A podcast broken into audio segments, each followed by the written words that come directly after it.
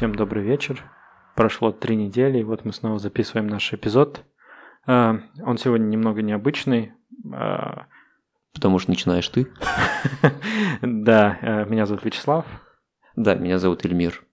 Сегодня мы поговорим про работу, но прежде чем начать, мы поговорим, продолжим разговор о нашем постоянном госте, который уже появился в предыдущем эпизоде. Это пиво.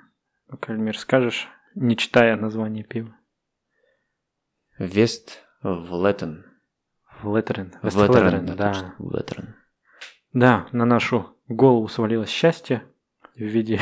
Это не свалилось, это Вячеслав свалил на нашу голову счастье. Спасибо тебе, Вячеслав, за то, что ты мужественно съездил за этим пивом. Заметьте, я говорю, мужественно съездил, потому что это пиво не купишь в магазине. Да, э, причем э, получилось, наверное, купить это пиво довольно случайно.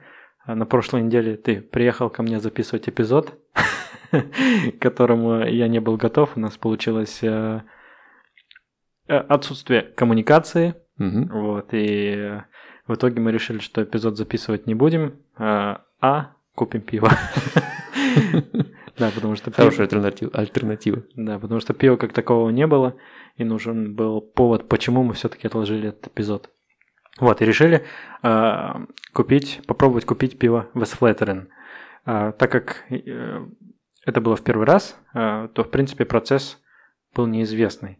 Я, значит, зашел на сайт, там есть такой веб-шоп. На Это сайт чего? На сайт Вестфлеттерена, Ага. да, на сайт пивоварни.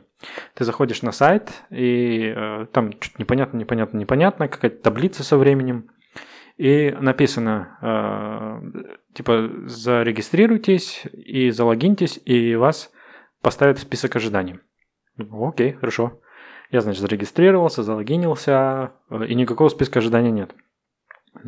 Чуть листал, листал, там вообще-то все запутано на этом сайте. Потом смотрю, внизу табличка есть. Наш веб-шоп открывается... э, И там, короче, дни, и написано, когда открывается веб-шоп. То есть он не каждый день работает, и в тот день он открывался с 6 вечера до 7.30 вечера. Web shop, заметьте, открывается в определенное время. Да, web shop. Красота. И ты, значит, э, ждешь этого момента, э, когда этот web shop откроется. Он там какие-то недели открывается, потом может месяцами не открываться. Мы уже рассказывали о том, что пиво продается только э, если не хватает денег монастырю, тогда они запускают web shop ы, запускают продажу пива. И вот случайно получилось, что в день, когда приехал Эльмир на запись, э, был день открытия веб-шопа, э, онлайн-магазина.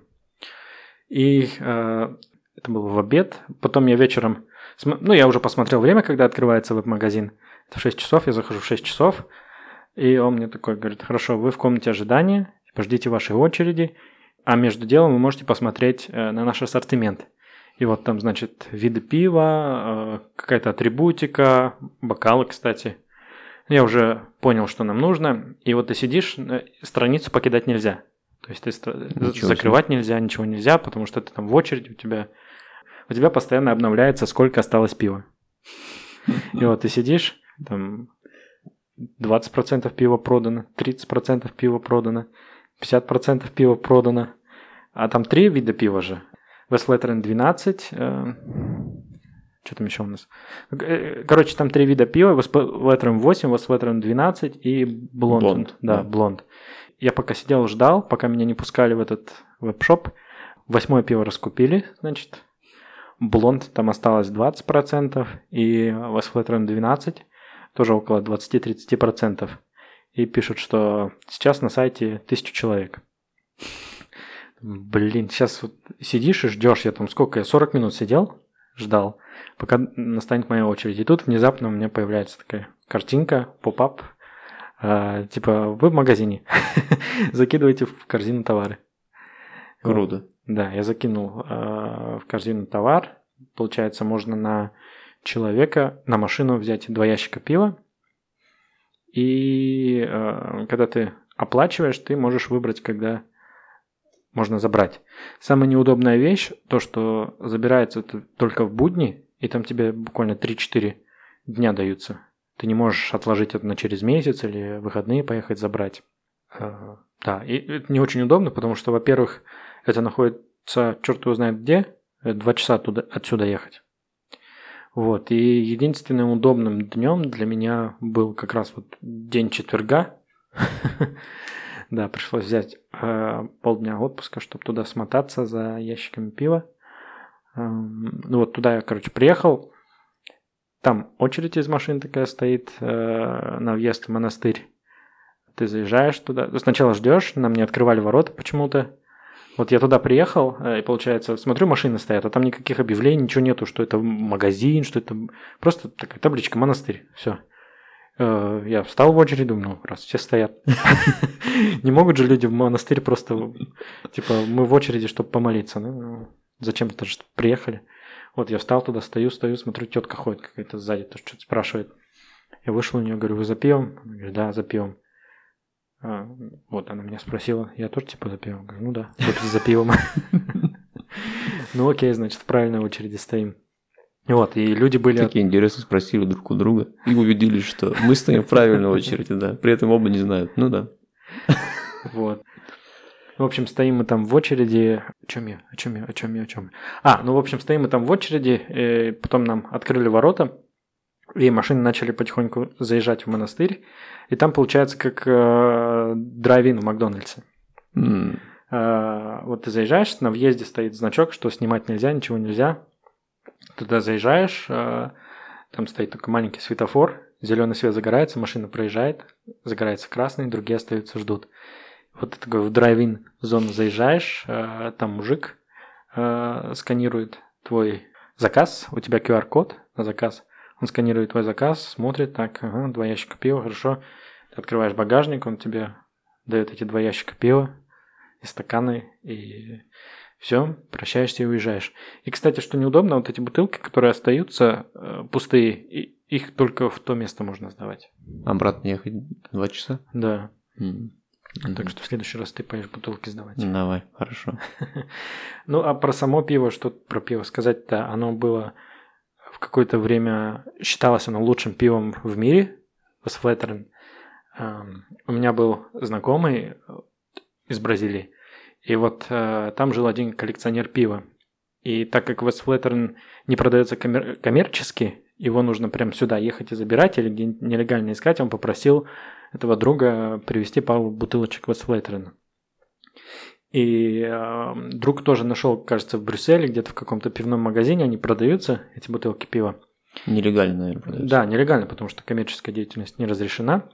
И вот он купил эти бутылки за 15 евро и продал ему за 100 евро. Там Бизнес. бизнес, да. Ну, много не сделаешь, конечно, в таком. Ну да, на двух ящиках в руки. Что у нас еще особенного? Это, а, это тропист, пиво тропист, тропист лейбл, там а, около десятка сортов пива, как мы уже говорили, и это означает, что пиво выпускается для нужд монастыря или для филантропской деятельности. Ни о какой коммерческой деятельности э, речи быть не может. Бутылки у нас интересные, потому что на них нет этикеток вообще. Это просто коричневая бутылка э, с кольцом вокруг горлышка. Если вы увидите этикетку на таком пиве, это значит, она либо сделана энтузиастами, людьми, которые хотят показать, что у них это все-таки Westflattern, либо, например, это пиво иногда импортируют в США, там э, нужно, чтобы на бутылке была этикетка. Вот, а на самом деле вся информация, которая э, по закону должна быть на бутылке пива, она содержится на крышке. Э, Там минимальная буквально информация, и э, так как крышка маленькая и ограниченное количество места там, то знака трописта там вы тоже не найдете. Этот знак есть на ящике. Ящик тоже, кстати, такой прикольный, деревянный, Мгм. э, как будто с войны, такой с патронами ящик. Э, Что у нас там еще? А на стакане нет знак трописта? Да, есть, наверное. Тропист написано. Есть, наверное. Ты что-нибудь хочешь про пиво добавить? Да, я хочу добавить то, что ожидание очень томительное. Мы его не пробовали ни разу, ну лично я. Поэтому я предлагаю его попробовать. Это пиво, кстати, рекомендуют подержать несколько лет в бутылках, потому что оно доходит, и э, чем дольше ты его держишь, тем вкуснее оно будет. Поэтому у Эльмиры после сегодняшнего подкаста останется еще 23 бутылки, и у меня тоже. Да. Ну и спасибо тебе, Вячеслав, за то, что организовал этот волшебный пивной, не знаю, подарок. Да, э, подкаст будет очень интересный, я думаю, потому что пиво 10-градусное, Да. сумасшедшее вообще. Да, слушай, 10 градусов. И вот мы сейчас потихоньку начнем разговаривать о, о работе и попивать 10-градусное пиво. Будет смешно. Наверное, смешно будет, но не судите, как говорится. Мы экспериментируем с нашим гостем. Ну, Ну, давай, Эльмир, давай. за... Далеко, далеко. красота. Так. Не, не работает.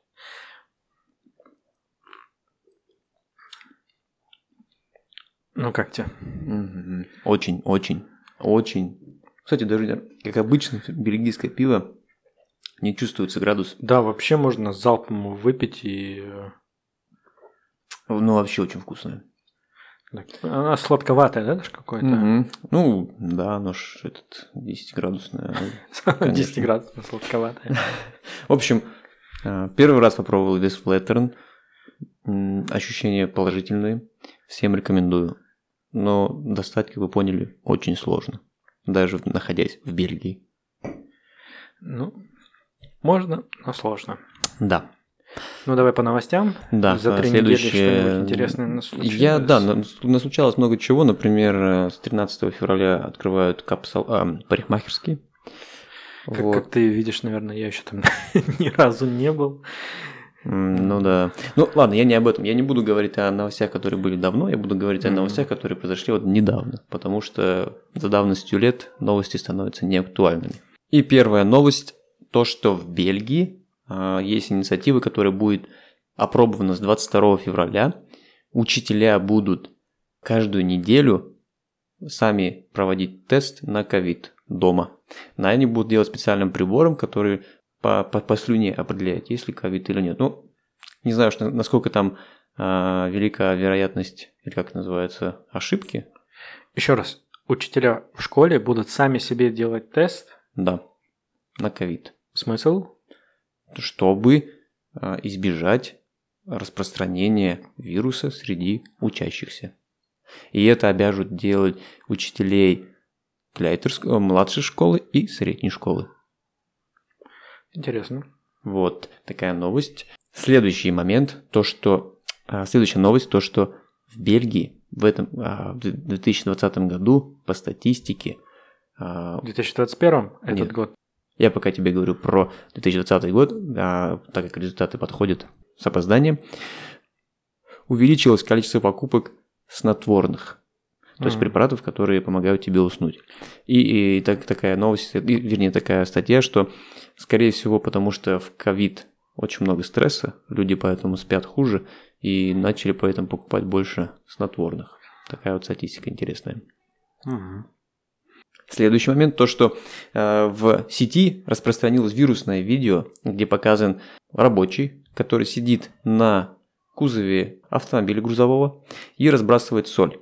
А момент в том, что в Бельгии выпал снег, уже лежит уже пятый или шестой день, и, естественно, чтобы дороги не были скользкими, посыпают солью, но соль это опасный реагент. Вот. И, а там в этом видео мужик сидит на кузове и буквально руками разбрасывает соль, понятно, в перчатках, там э, в специальную а, спецодежде. Но тем не менее, это было обсуждаемое видео, потому что это не, это не safety first, это небезопасно это делать. И все начали там высказывать, что как так, почему, почему не усмотрели, и все начали жаловаться на, все начали жаловаться на коммунальные службы, что это вы виноваты и все дела. Но на самом деле объяснение нашлось просто, что а, не было Техники. не было техники, да, вот правильно, потому что вся техника была задействована на вот это все, на то, чтобы э, убрать снег и на то, чтобы разбрасывать везде соль. И вот человек выкрутился таким образом. Но надо сказать то, что, на мой взгляд, в общем-то, ну, как бы человек делает свою работу и молодец. Конечно, рискованно, да. Начал про снег. Для Бельгии это очень редкое явление. Такие вот холода со снегом здесь в последнее время начали наблюдаться раз в 12 лет. Раньше это было каждые 5 лет, потом все увеличивалось и увеличивалось. И сейчас температура ниже нуля со снегом. Это очень редкое явление. Мгм. Вот раз в 12 лет, считай, э, попали вот мы на такую погоду. У нас все занесло здесь снегом. Обычно снег выпадает только в Орденах, э, в высокой части Бельгии, Мгм. где выше 500 метров над уровнем моря. Мы здесь на нуле, около нуля, да, кажется. Да, примерно. Вот, и все равно здесь выпал снег. Температура минусовая держится, ночью минус 10, минус 11 точно бывает. Мгм. Это уже 5 дней. Да. Ну, кстати, ты, ты сказал, занесло снегом. Ну, не прям уже занесло, просто выпал снег, лежит. За- Занесло это когда... Лежит не так, да, это не, это не это. Это тебе не Пермский край, где сугробы выше меня и красота. Здесь снег, он есть, но его очень в меру, если можно так сказать. Но я согласен, то, что это редко. В том году не было снега вообще. В этом году вот на счастье. Ну, дети Ага. очень рады. Вот мой Да, конечно, ребенок да прям... взрослые тоже рады. Я тоже, я еду и прям И радуюсь. радуюсь, потому что снег это классно. Я вообще люблю снег, кататься на сноуборде и все дела. Это все мое. Ну, давай дальше. Дальше, да. Следующая новость. А вот в связи с этими холодами в э, в Бельгии озаботились, а как же будут бездомные -то? Им же холодно. И вот поэтому в Брюсселе а, открыты три станции. а, Три поезд- вокзала, да? Три вокзала, надо правильно сказать. да. То есть три вокзала для бездомных. То есть имеется в виду, что значит открыты. Их просто на ночь не закрывают. Обычно э, вокзал закрывают, а эти оставили открытыми, чтобы бездомные могли прийти ночью и там переночевать. Такой вот э, гостиничный сервис, можно сказать. И еще одна новость, это то, что вот э, в связи с этими мерами по борьбе с ковидами, с ковидом все еще продолжаются всякие трения между людьми, в том числе и в, в правительстве. И вот, например, а, министр-президент Волони, а министр-президент это как бы глава региона Волони. Ты не оговорился, да? Это не мистер президент. Да, это мини... да, министр-президент, здесь так называют, это глава, глава Волонии и глава Фландрии, их называют министр-президент. Интересное название. Но тем не менее, ладно. Сказал, что пора бы нам уже смягчить правила. На что, конечно же, ему прези- министр-президент а, Фландрии сказал, что нет, еще не пора. Пора, нужно, все еще. Такие же жесткие меры нужны. И это так идет препирательство там а, в, в правительстве. А тем временем люди продолжают жить так, как считают правильным, соблюдая все меры предосторожности. Да, все уже как-то привыкли к этому. И, и работа из дома, и маски, и что никуда ездить нельзя. Да, пиво все равно варят. Очень вкусно, кстати, вес Фландер. Вес Влеттерен, извините. Очень вкусное пиво. Вот, все новости, все да. новости. А, На этом, опять-таки, видите, что очень достаточно много новостей, связанных с ковидом, с этой ситуацией. Но есть и положительные новости. Снег, еще раз, классно. Вообще красота. Ну и вот э, в связи с ковидом, тоже сейчас э, и снегом, люди как бы хотят еще покататься на замерзшем водоеме каком-нибудь, на озере или на пруду, но агентство туризма не разрешает. Говорят, что будет слишком много народу, Мгм. и это опасно. Да, тоже, тоже читал, кстати, точно. Хорошо, плавно переходим к нашей теме про работу. Расскажу свой личный опыт. А, Я работаю здесь уже два года, а, в Бельгии, и я нашел эту работу благодаря тому, что я работаю в международной компании. Я начал работать а, в ней а, в представительстве в России, и так получилось, что были вакансии здесь, свободные позиции. Я подал заявление и прошел конкурс и оказался здесь. То есть я э, не, у меня нет опыта поиска работы непосредственно в Бельгии. Ну Вот. ты же как-то искал эту работу. Или ты просто смотрел список, и Бельгия это была просто случайность. Да. Бельгия была случайность. И не было цели ехать в Бельгию. Была цель расти внутри компании. Вот. Вот интересно, кстати, а, есть ли такие люди, которые прям сидят день, надо вот в Бельгию поехать, в Бельгии вообще очень круто. Мне кажется, есть люди, которые Думаешь, так думают, но м, лично, не знаю, вот лю- людей, которых я знаю, они здесь сказались не потому, что там именно хотели в Бельгию, а просто хотели либо переехать за границу, а, либо, как я, по работе. Да, вот люди едут в Германию, я слышал. Вот надо в Германию там поработать, да, не так, что у меня работа это в Германии. Там наоборот получается. В Сш- В США люди тоже едут, чтобы найти работу. То есть тоже не, на, тоже не наоборот. Я думаю, что за границу люди едут не- даже не на поиск работы, а на поиск лучшей жизни. Мне так кажется.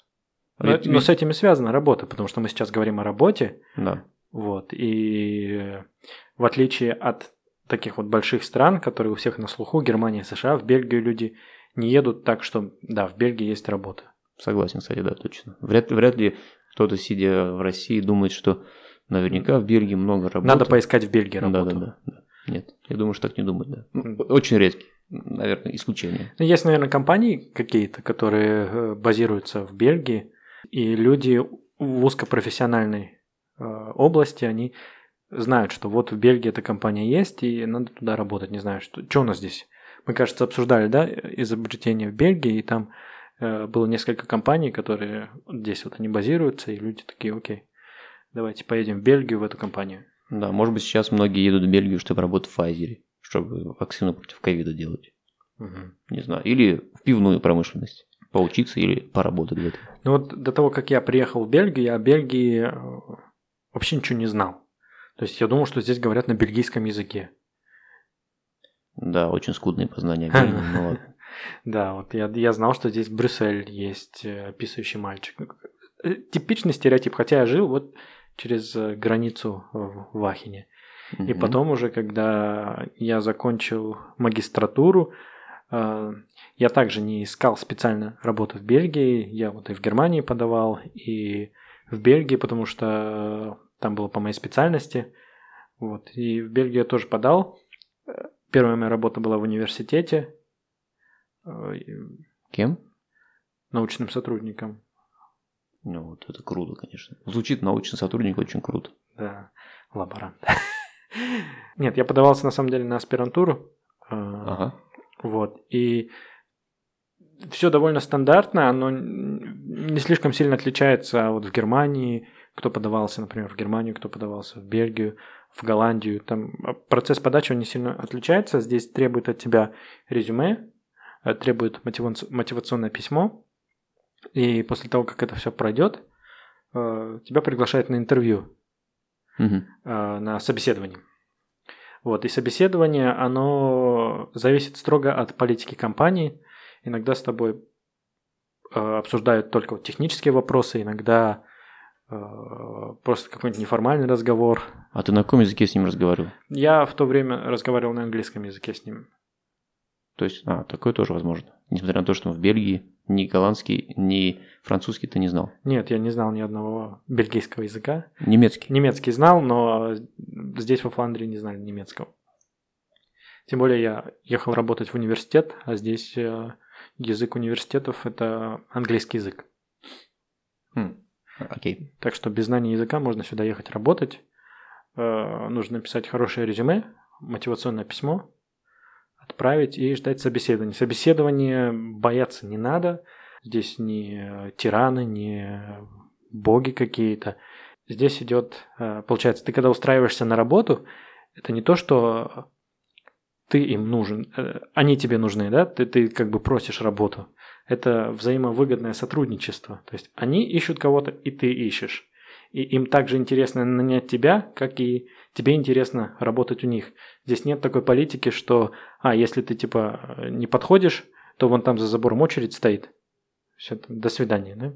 Нет, они относятся к каждому кандидату э, с должным вниманием. Они стараются, если, например, ты заваливаешь собеседование, отвечаешь на вопрос, они стараются тебя как-то, не знаю, направить на путь на этот. Если уж ты совсем там плаваешь, то, конечно, тебе откажут. А так э, они смотрят и, и на потенциал, и на твои знания. Ну, как везде, ничего нового особенного в этом нету. Мгм. А такой вопрос. Окей, ты, э, ты так устраивался в университет. То есть у тебя была, в принципе, еще идея в том, чтобы учиться в аспирантуре. А вот когда ты закончил, и ты устраивался вот в компанию, где мы работаем, как ты искал это? В Бельгии есть сайты по поиску работы, и есть как и государственные сайты, где компании обязаны э, опубликовать вакансию, Мгм. потому что здесь как идет? Сначала нужно дать работу бельгийцам, то есть Мгм. местное население устроить, а потом уже смотреть за рубежом.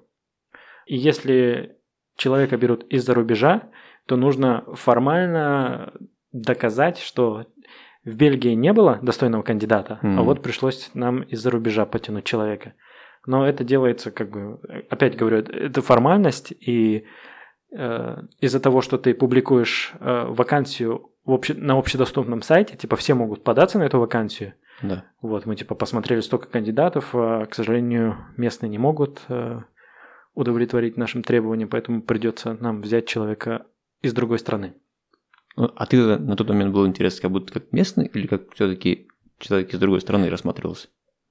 Ну, я не знаю, как э, работодатель меня рассматривал. Вот. Ага. Но А, ты себя рассматривал как из другой страны, я думаю, да. Ну да, в, принципе, да, да. А так- такой вопрос, извини, потому что, ну, я-то, я тебе рассказал, как я приехал сюда, у меня не было а, вот этого ощущения местной конкуренции. На твой взгляд, работодатель местный, он относится одинаково и к местным, и к приезжим, или все-таки есть разница? Но видишь, тут все зависит от области, в которой ты работаешь. Если ты узкоспециализированный специалист, то там, в принципе, не важно, да, ты местный или Мгм. э, иностранец. Если у тебя есть знания, то они за тебя будут прям держаться. Если ты э, какой-нибудь специалист широкого профиля, то им, конечно, легче всего работать с местными, потому что нет э, волокиты с документами, не нужно там в э, как называется, бюро иностранцев писать, да, э, Мгм. Министерство иностранных дел, вот всякая, всякая такая дребедень. Ну да.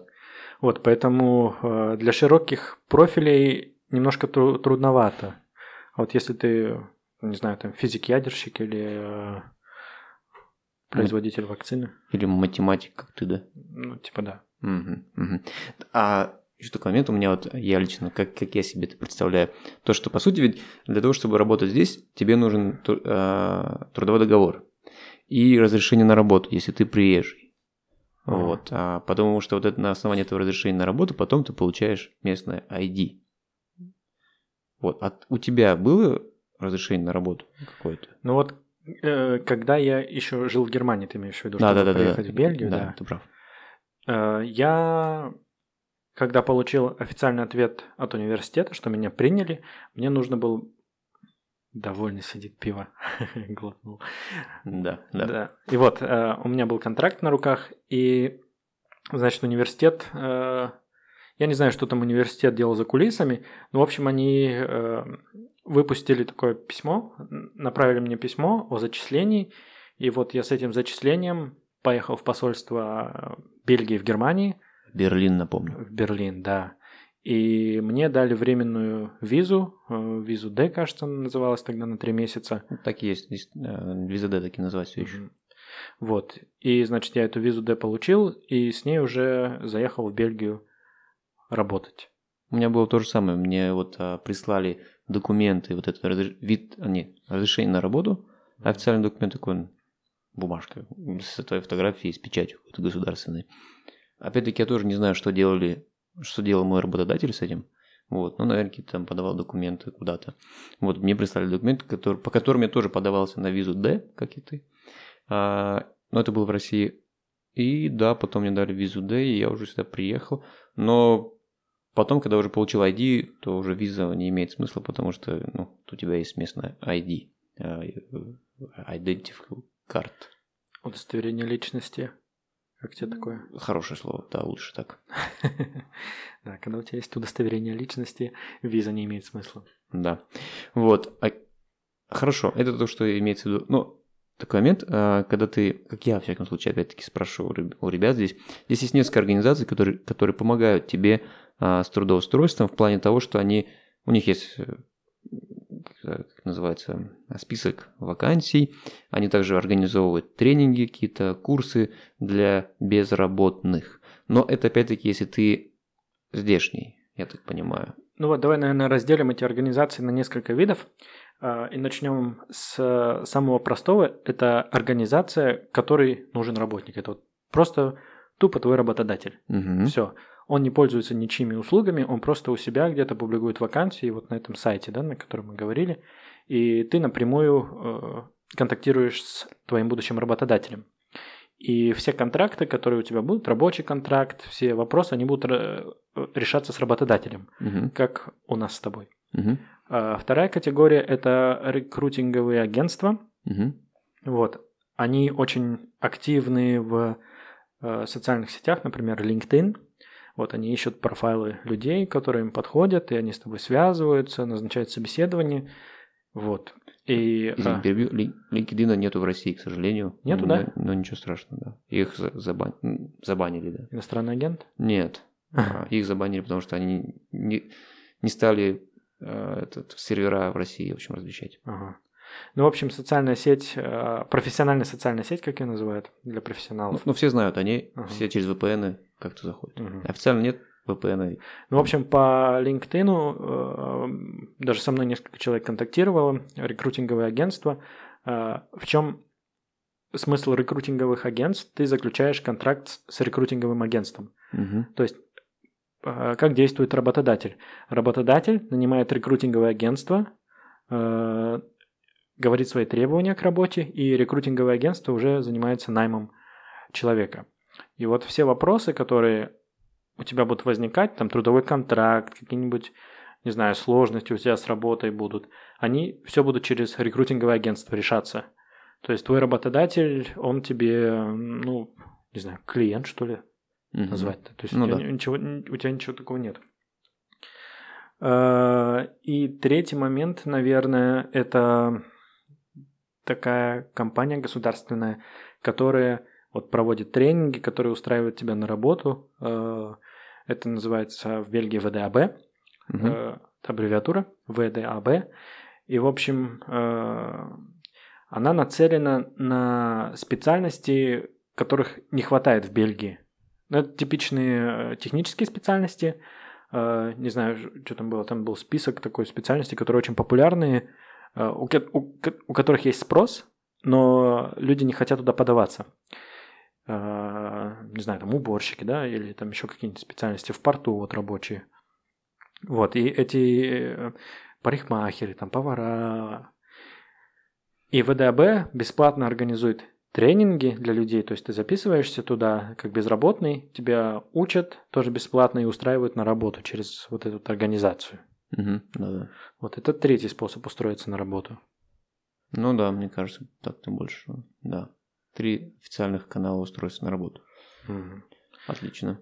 Вот если, опять-таки, хорошо, мы поняли, как мы устраиваемся на работу, а вот когда ты э, получаешь трудовой договор, предположим, уж как было у меня, мне прислали мой трудовой договор, он, соответственно, был на нидерландском, а, ну и мне приложили еще перевод на английский, потому что, ну, я тогда по-нидерландски вообще был никак.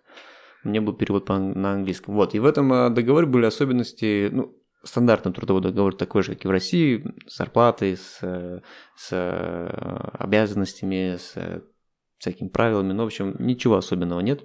А, Вот, у меня было, так как я приехал из-за границы, я здесь имею статус экспата, у меня была зарплата указана нет, сразу было указано, сколько мне, будут, сколько мне будут платить на руки. Но здесь обычно для местных указана зарплата гроз, то есть это до уплаты налогов, правильно? Да, и это очень обманчивая сумма, потому что эм, да, может доходить до 50% твоей суммы в, в налоги уходить. Это может. Да, поэтому обращайте внимание, если у вас местный договор, это гроз или нет. Обычно всегда в гроз, и всегда прикидывайте, а сколько же вы будете заплатить И налог. работодателю не скажет, сколько ты получишь на Да, руки. да, Он потому точно. что не знает. Есть калькуляторы Да. онлайн. Вот ты там вводишь свою э, ситуацию семейную, там, не знаю, и он тебе высчитывает, сколько ты будешь получать в месяц. То есть конвер- конвертеры, да, называются? Да, там Преобразователи. Опять-таки, там, если говорить про факторы, которые влияют, это правильно ты говоришь, а семья, то есть сколько у тебя, там, ты же женат, не женат, э, замужем, не замужем, сколько детей, если а, в семье иждивенцы, как у тебя, есть ли там какая-то инвалидность или еще чего-то. В общем, много Да, факторов. это даже от которые- региона зависит, где ты живешь. Да, да, тоже зависит от региона. Вот. И в том числе зависит от твоей зарплаты, потому что а, если ты получаешь много- Зарплата зависит от твоей зарплаты? нет, зарплата зависит, от зарплаты зависит налог. Да. Вот, то есть и э, потому что если ты получаешь много, то тут есть, Здесь ступенчатое да, чем ты больше, налогообложение. чем ты больше получаешь, тем потом твой налог может быть больше. Не может быть, а, а больше. Поэтому обращайте на это внимание, это такой важный момент. Если вы не как я, не экспат. вот, и у вас нет зарплаты нет, чисто на руки то, что получаете. В конвертах здесь зарплату не дают. Ты думаешь? Не дают здесь зарплату. Я, ну, я, правда, работал всего лишь на двух работах, но здесь вся зарплата сразу поступает тебе на счет, она вся официальная. Можно, наверное, где-нибудь работать, где ты будешь получать э, базовую. Сколько здесь базовая ставка, ты не помнишь? У, сложно вопрос. нет. 12 евро в час, кажется, что такое. Ну ладно, не знаю. Ну, это тоже бруто, да? Не, не обольщайтесь. Да-да, это бруто, да, до уплаты налогов. Такой момент еще здесь, а, что, для, что меня удивило, то, что здесь очень много самозанятых. Имеется в виду люди, которые а, не работают как а, сотрудник, а работают как а, аутсорсинг, да. ИПшник, да, вот хороший, хорош- хорошее да, сравнение. Или самозанятый. Сейчас тоже в России популярная тема за- самозанятый. То есть ты заключаешь договор с работодателем, не, не с работодателем, а с твоим заказчиком. То есть работодатель является твоим заказчиком, и он платит тебе уже тогда Всю сумму? всю сумму как за услугу, которую ты ему оказываешь, и ты уже сам платишь налог. Здесь достаточно таких много, и это меня очень удивило. Или не платишь налог? Ну или не платишь налог, да, кстати, тоже. Вот поэтому многие люди выбирают, э, когда они уже знают, что они хотят делать, они выбирают э, путь самозанятого, и тогда, получается, ты можешь не платить налог, э, но у тебя не будет, соответственно, никаких социальных отчислений, никакой пенсии, ничего такого не будет. То есть ты Мгм. будешь на минималках сидеть Мгм. уже потом, но зато сейчас это выгодно в Да. данный момент. Такой еще один момент, если говорить про налоги, то мы как-то говорили, что здесь а, налоги большие, и люди платят налоги сами, но по факту все равно налоги платит работодатель. То есть ты на руки получаешь, тебе на счет не приходит а, гроз, тебе приходит нетто, и работодатель все это дело калькулирует и выплачивает налоги. То есть ты н- там, не знаю, каждые три месяца не, не смотришь, сколько тебе пришло, и не платишь с этой суммы налоги. Но момент, раз- разница, предположим, с Россией в том, что ты в конце года обязательно заполняешь декларацию о доходах и а, видишь свою налогооблагаемую сумму и сколько ты налогов заплатил. И в, э, вот это большая разница. Да, причем ежемесячный твой платеж, он примерный. То есть ты Да. примерно платишь количество, э, сумму налога, и когда ты за- по- после по истечению года заполняешь налоговую декларацию, ты уже точно заполняешь, сколько ты получил денег, сколько ты из этого заплатил, и э, на основе этого налоговая уже смотрит, ты переплатил или недоплатил. Э, В основном люди переплачивают, это безопасный такой буфер, и тебе налоговая возвращает деньги. Мгм. Но иногда недоплачивают. Поэтому бывает и такое, что тебе приходится доплачивать налоговой службе определенную сумму. Такой момент, уточнение, тут ты сказал, не доплачивают, э, но по сути, еще раз под- подчеркну то, что сотрудники сами не, не переводят деньги в налоговую. В налоговую переводят ден- деньги работодатель. Но это вот э, в течение года, когда ты получаешь. Да, да, да, да. А вот когда ты заполняешь декларацию, Да. и уже на основе этой декларации тебе нужно доплатить или получить, тогда это уже Да. твое дело. Точно. Ты, ты прав.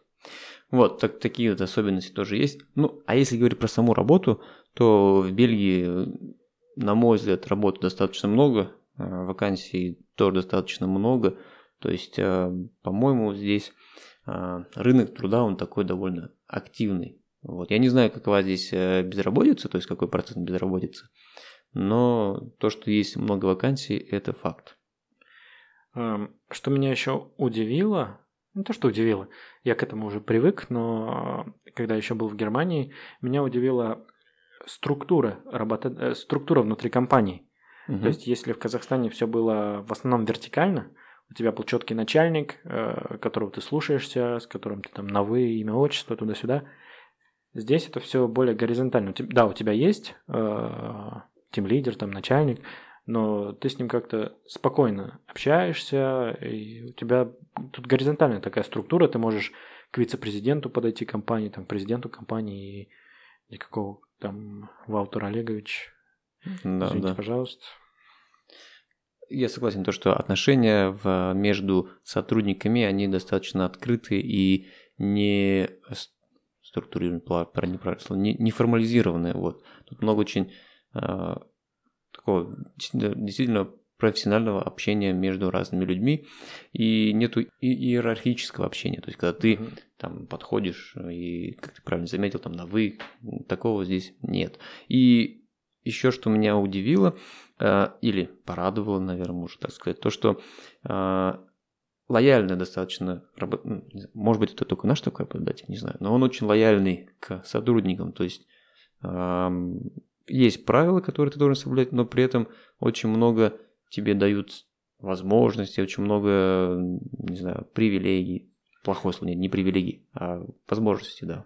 Давай поговорим, наверное, вот о, о возможностях, о бонусах, которые ты получаешь э, вместе с зарплатой. Обычные, стандартные да, бонусы. Давай. В основном компания помимо зарплаты предлагает сотрудникам еще какие-нибудь фишки, чтобы заманить сотрудника. Одна из самых распространенных фишек это э, машина от компании. Угу. Вот. Но получается, машину тебе дают не бесплатно, ты все равно за нее платишь, э, но, как говорится, полцены, потому что ты платишь с брута со своей зарплаты. И это не твоя машина будет, ее не покупаешь, это лизинг. Ты берешь угу. машину лизинг по выгодным ценам. Угу. Дальше. Некоторые компании предлагают сотовую связь и оплачивают интернет дома. Еще такой момент, если говорить про, про плюшки от компании, это вот а, есть мал чек, то есть чеки на еду. Малтайт чек, да, это чеки на еду. Этими чеками ты можешь э, платить за еду в ресторанах, в магазинах, только за еду. Причем э, в магазинах системы знают, какие, э, какие артикли, какие продукты, у них продукты. Ты не можешь за туалетную бумагу заплатить такими чеками. Нужно здесь сказать, потому что для нас чеки – это бумажные чеки. Здесь просто имеется в виду, это тебе дают карточку, наподобие твоей... То есть здесь были бумажные чеки буквально до позапрошлого года. А, да? Это то есть карточки прям... это новые. А, то есть это прям реально были чеки? Это были чеки, это тебе дается там, не знаю, куча бумажек таких, и ты им можешь платить, мог платить за еду. Сейчас все электронное, но они также называются чеки. Да, да, да. Все так называют чеки, но ты, по сути, этого, это такая же карточка, похожая на а, банковскую карточку, которой ты оплачиваешь свои покупки. Да, в ресторанах тоже можно платить за еду. Да. Еще то, что здесь предлагает работодатель, это оплата за проезд. То есть имеется в виду, если ты живешь где-то и тебе нужно добираться до работы транспортом, то обычно работодатель это компенсирует, а, ну, да, компенсирует это. Да, ну, либо покупает тебе абонемент, либо, да. Не знаю, там а, велосипед можно от работы получить. Да. Ну или дают тебе, вот как ты сказал, лизинг машину на хорошем, с хорошей ставкой. Угу. Потом еще есть эко-чеки. Да. Это тот же смысл, как и чеки за еду, но а, за эко-чеки ты можешь купить экологичные продукты. Либо билеты, например, на поезд, либо велосипед купить, либо, не знаю, там а, продукты или вещи со знаком эко. В общем, или да, там... Или тоже продукты питания, но экологические продукты да. питания. Потому что есть магазины, где продают экопродукты. Предположим, я эко-чеки трачу либо там, либо я вот недавно покупал сыну велосипед и тоже эко-чеками заплатил. Либо технику, которая энергосберегающая, там LED-лампочки, холодильники, телевизоры с А+++, или как они там называются. Точно. Вот, но на самом деле дают их немного, получается, эко-чеков там около 250 евро в год. А, чеки... Но, но чек на еду примерно 100... 150 где-то да. евро в месяц. Дается. Это нормально тут. Да, их э, выгодно тратить в столовке, например, у нас. Наверное, только, ну, не знаю, у нас, да, у нас классная столовка. 4 евро за стейк, очень хорошо. Так, а, давай еще подумаем, что еще работодатели предлагают типично. Это, кстати, нестандартная практика, это обычная, э, э, это что можно ожидать. То есть, когда ты на собеседовании, ты можешь спросить у работодателя, какие бонусы тебе будут. И в принципе, они не обязаны ничего, кроме зарплаты тебе предлагать. Ну да. Вот, поэтому чем больше он, конечно, работодатель предлагает, тем э, интереснее сотруднику устроиться к этому работодателю. Точно. Вот, и, и ты здесь получаешь э, почти 14 зарплат в год. Да, можно так сказать, примерно, да. Ты получаешь 12 обычных зарплат, плюс ты получаешь отпускные, и плюс ты получаешь 92% э, от твоей зарплаты на Новый год.